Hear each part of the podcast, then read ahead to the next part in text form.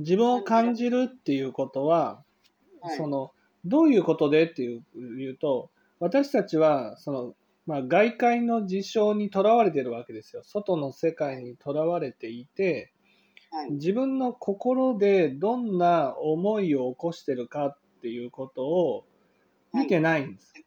はい、だから仏教の教えではその自分の中で一日の間に時間を作ってそのはい、外界のねものかものを遮断する時間を取ることを勧められるんですね。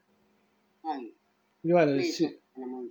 静かな部屋で部屋を掃除してね、はい、で、えーその状態で自分の心を見つめて心でどんな思いを起こしていくかっていうことをやっていくんです。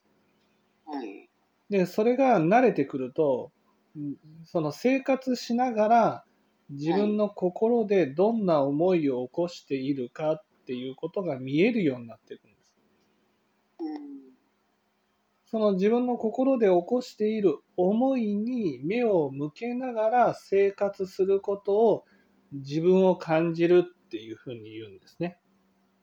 を見ながら、はい。自分の、ね、心を見ながら自分の心でどんな思いが起きてるかっていうことを見ながら生活をしている。だから生活をしながらここ目はね自分の心の方にいつも向いているっていうことが大事なんです。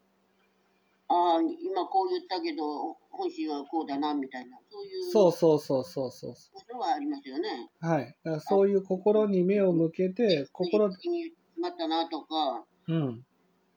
そういうのは思いながらは生きてるんですけれども、はい。それが自分を感じることです。自分の心を見見続けながら生活するはい。そ